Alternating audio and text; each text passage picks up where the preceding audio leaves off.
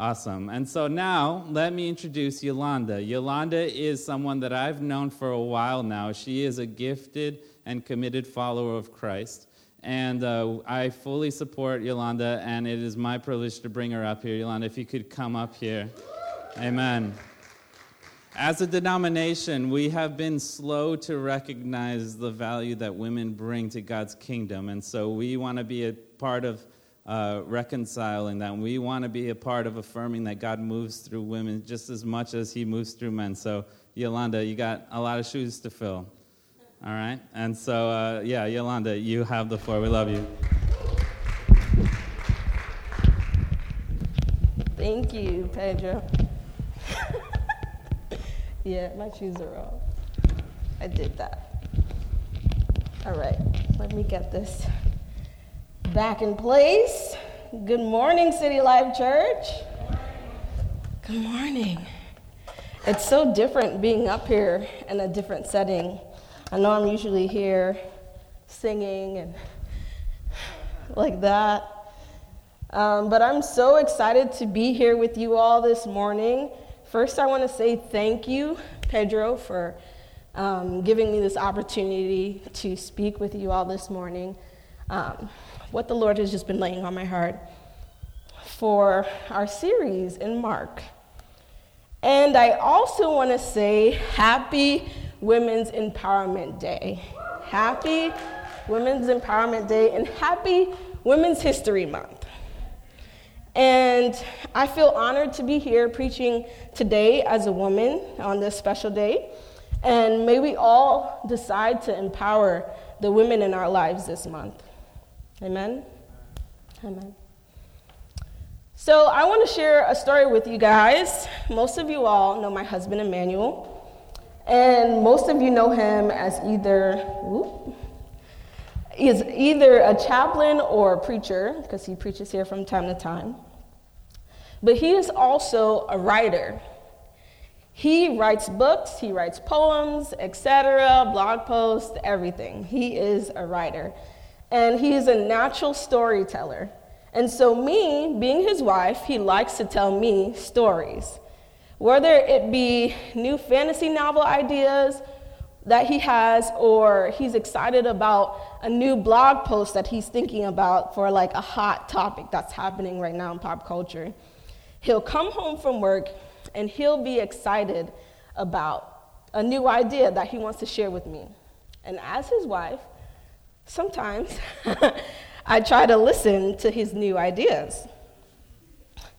And sometimes when he's telling me his new ideas, I start listening, right? And I'm trying to be an active listener, but I'll get distracted with erroneous details that really don't matter to what he's trying to say. And at the end of it, I'm missing the point. I'm missing the point of what he's actually trying to tell me. Have you ever been so focused on the details that you feel like you missed the point? Today, we are going to look at the disciples and a story in Mark where they are missing the point. But first, let us pray together. God, I thank you um, for this opportunity, Lord, and I thank you for your people, God. I just pray that as you use me, um, that you'd speak through me, Lord, and your word will just fall in our hearts and in our minds, God, and that it will be transformative. May you bless us during this time. In your name we pray. Amen. Amen. So we are diving back into our Mark series with Mark 9 30 to 37 where the disciples are journeying with Jesus and they miss the point. So now let us read Mark 9 30 to 37. I know we read it earlier, but we're going to read it again. Okay. Oh, it's there. So they left that place and passed through Galilee. Jesus did not want anyone to know where they were because he was teaching his disciples. He said to them, The Son of Man is going to be delivered into the hands of men. They will kill him, and after three days he will rise. But they did not understand what he meant and were afraid to ask him about it. They came to Capernaum when he was in the house. He asked them, What were you arguing about on the road? But they kept quiet because on the day they had argued about, on the way they had argued about who was the greatest. Sitting down, Jesus called the twelve and said, Anyone who wants to be first must be the very last and the servant of all. He took a little child whom he placed among, among them. Taking the child in his arms, he said to them, Whoever com- welcomes one of these ch- little children in my name welcomes me, and whoever welcomes me does not and whoever welcomes me does not welcome me, but the one who sent me. Amen. Amen. All right. So, first, I want to give you some background.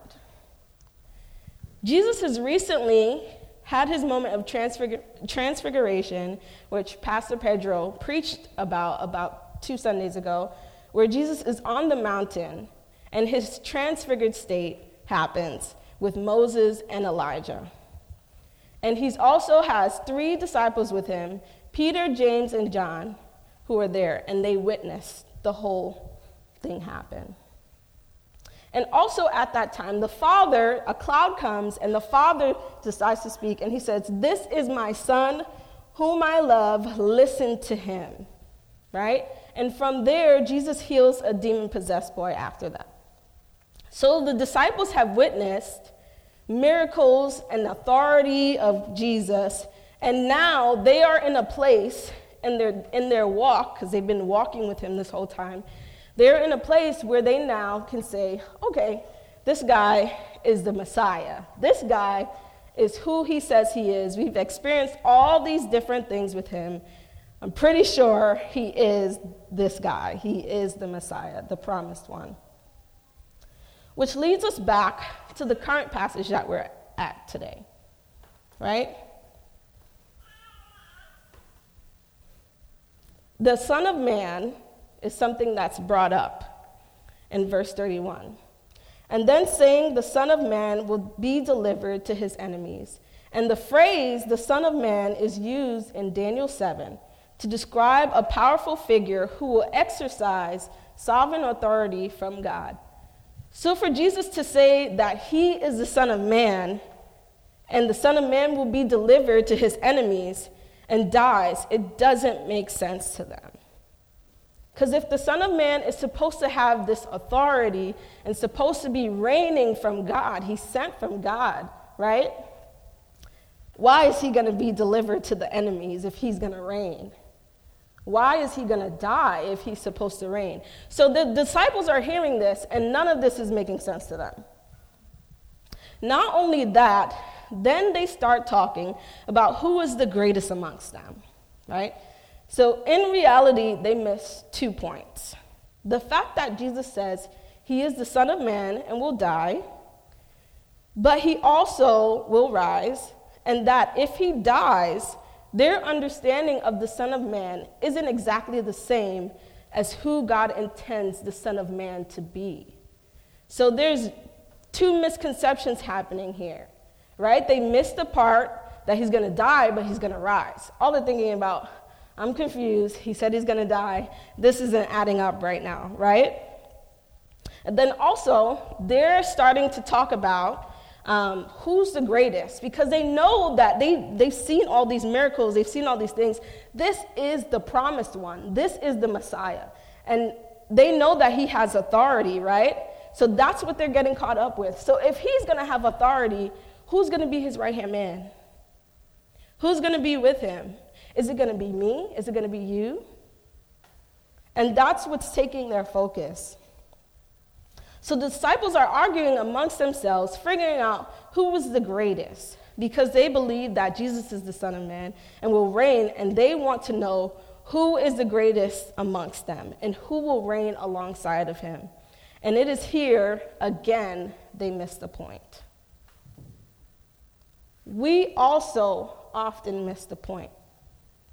We get distracted with life, with self promotion, And often in the church, we even get distracted with theological arguments.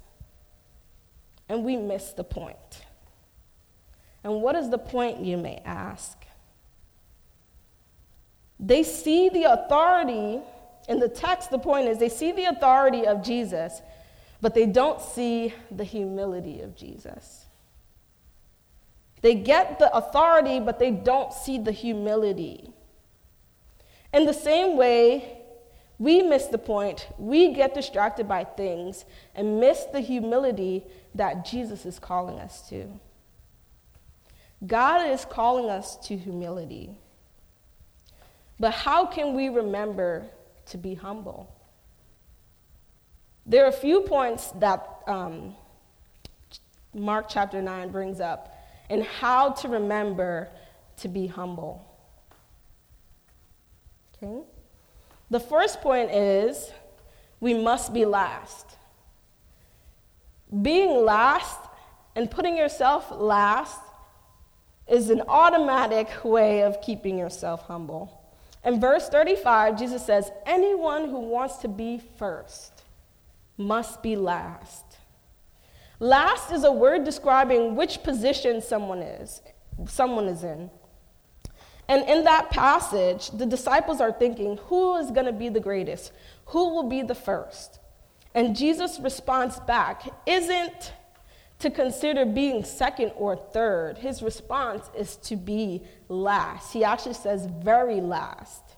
The kingdom of the world teaches that we have to take over and be dominant.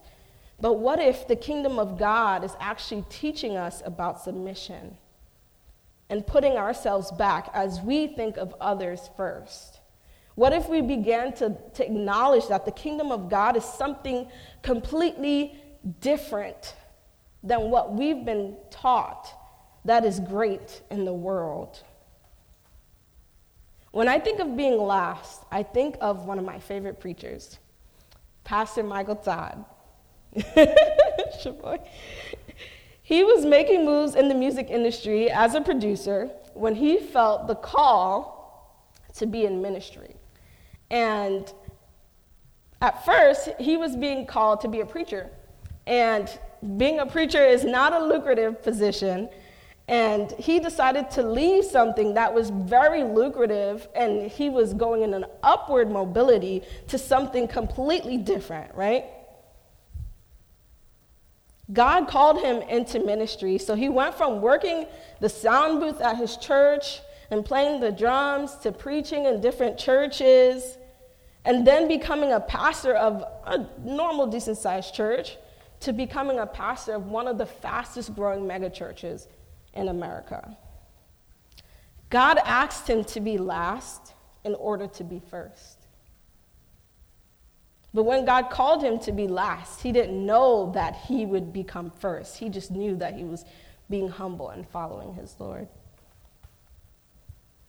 In the same way, we are being called to be last in order to be first in the kingdom of God. Where in your life is God calling you to be last? Two, we must serve. In verse 35, he says, they must be a servant of all. As Christians, we are called to service. We are called to serve others in all we do, whether in leading, in work, in marriage, in friendship, in family, in our communities. We, we live in, we are called to serve. At City Life, one of our core values at this church is to serve the community, right?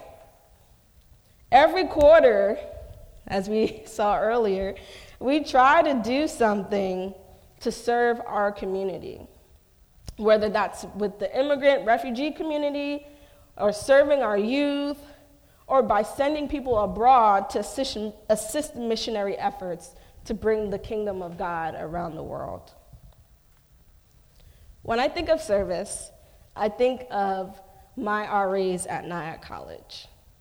I'm a resident director at Nyack College, and I'm in charge, part of my job is being in charge of the RA team. And I think they truly exemplify service. They enter the building first before anyone gets there, before the start of the semester. They're cleaning, they're going through trainings, um, they're going through customer service trainings, leadership trainings, just to prepare for students to return back to a good and safe environment, right? And then at the end of the semester, they leave last. They leave last to clean the dorms, to report any issues that have been happening, to report, report any damages as well. Um, but their job, the epitome of what they do, is service. They are called to serve, they are called to be servant leaders. And in the same way, we are called to be servants. Not just at church, but also with our jobs with our families and our communities, with our neighbors. We are called to service. Don't wait for just a quarterly event. God is calling us to more. He is calling us to, to be in a mindset of service. Where and who in your life is God calling you to serve more? Three, we must receive the last of these. In verse 37, it says, Whoever welcomes one of these little children in my name welcomes me. And sometimes people interpret this to mean we should be like little children and be in awe like little children have awe. But there are also commentators who suggest this. The Greek word that is used here for children in this passage means toddler or infant, right? Which during that time, toddlers and infants were considered meaningless because children that young still had the opportunity to die, or they could also die because they weren't able to fend off themselves and protect themselves from danger. So, in that society, they were one of the groups that were considered the least. As a church, we recognize the least in our community as the refugees. And we, we aim to serve and show them the love of Christ. But who is God asking you to receive that is being marginalized around you? How can you be a bridge builder between their circumstance and bring the kingdom of God? Because the least of these, there's so many in Jersey City. We're a community surrounded by the least of these. And there are booming opportunities for us to welcome people that are marginalized, whether marginalized in church or marginalized just in our communities themselves. The worship team, you can come up.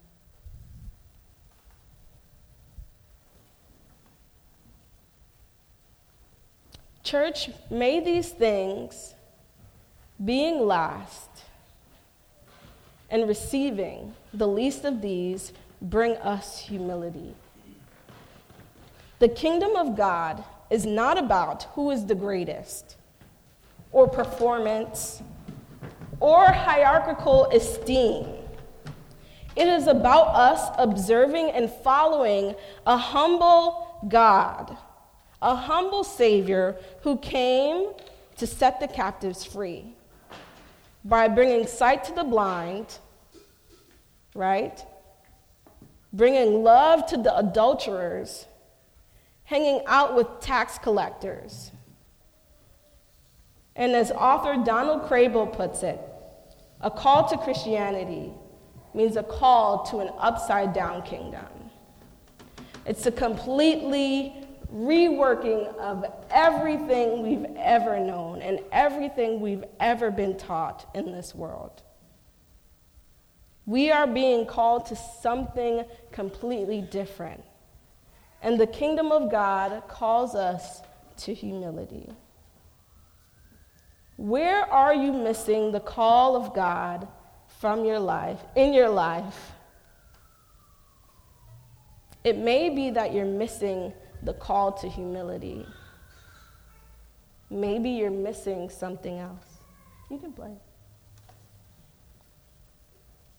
But I urge you, church, to take some time today as we pray or later this week to listen to the call. Don't miss the call on your life. God is speaking to us day after day after day after day. And sometimes we don't hear him because we're not taking the time to listen. We're not taking the effort to shut things off, to quiet our minds, and to sit there and receive from what he's saying to us. And me, myself, I do this all the time. I'm always constantly saying, I'm too busy, I have to do this, I have to help someone. But even in my helping, even in my serving, I have to sit and listen to a God who wants to speak to me. Because more than service, more than helping, he desires to have a personal relationship with each and every one of us in here. And that requires time, requires effort. So as we pray, as I pray, I hope that you take some time to listen to God and not to miss the point of what He's calling you to. Amen. God, I thank you for your children. God, I that you've called us, God, and you speak to us because we belong to you. We're your children, Lord. And God, I pray that as we sit in expectation for you to come, that we'd hear your voice clearly, that all the distractions would fade away, God,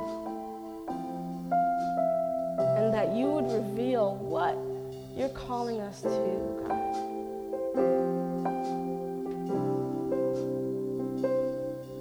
I thank you for your people, Lord, and for this time, God. I pray that you just continue to bless them and speak to them, God. In Jesus' name we pray.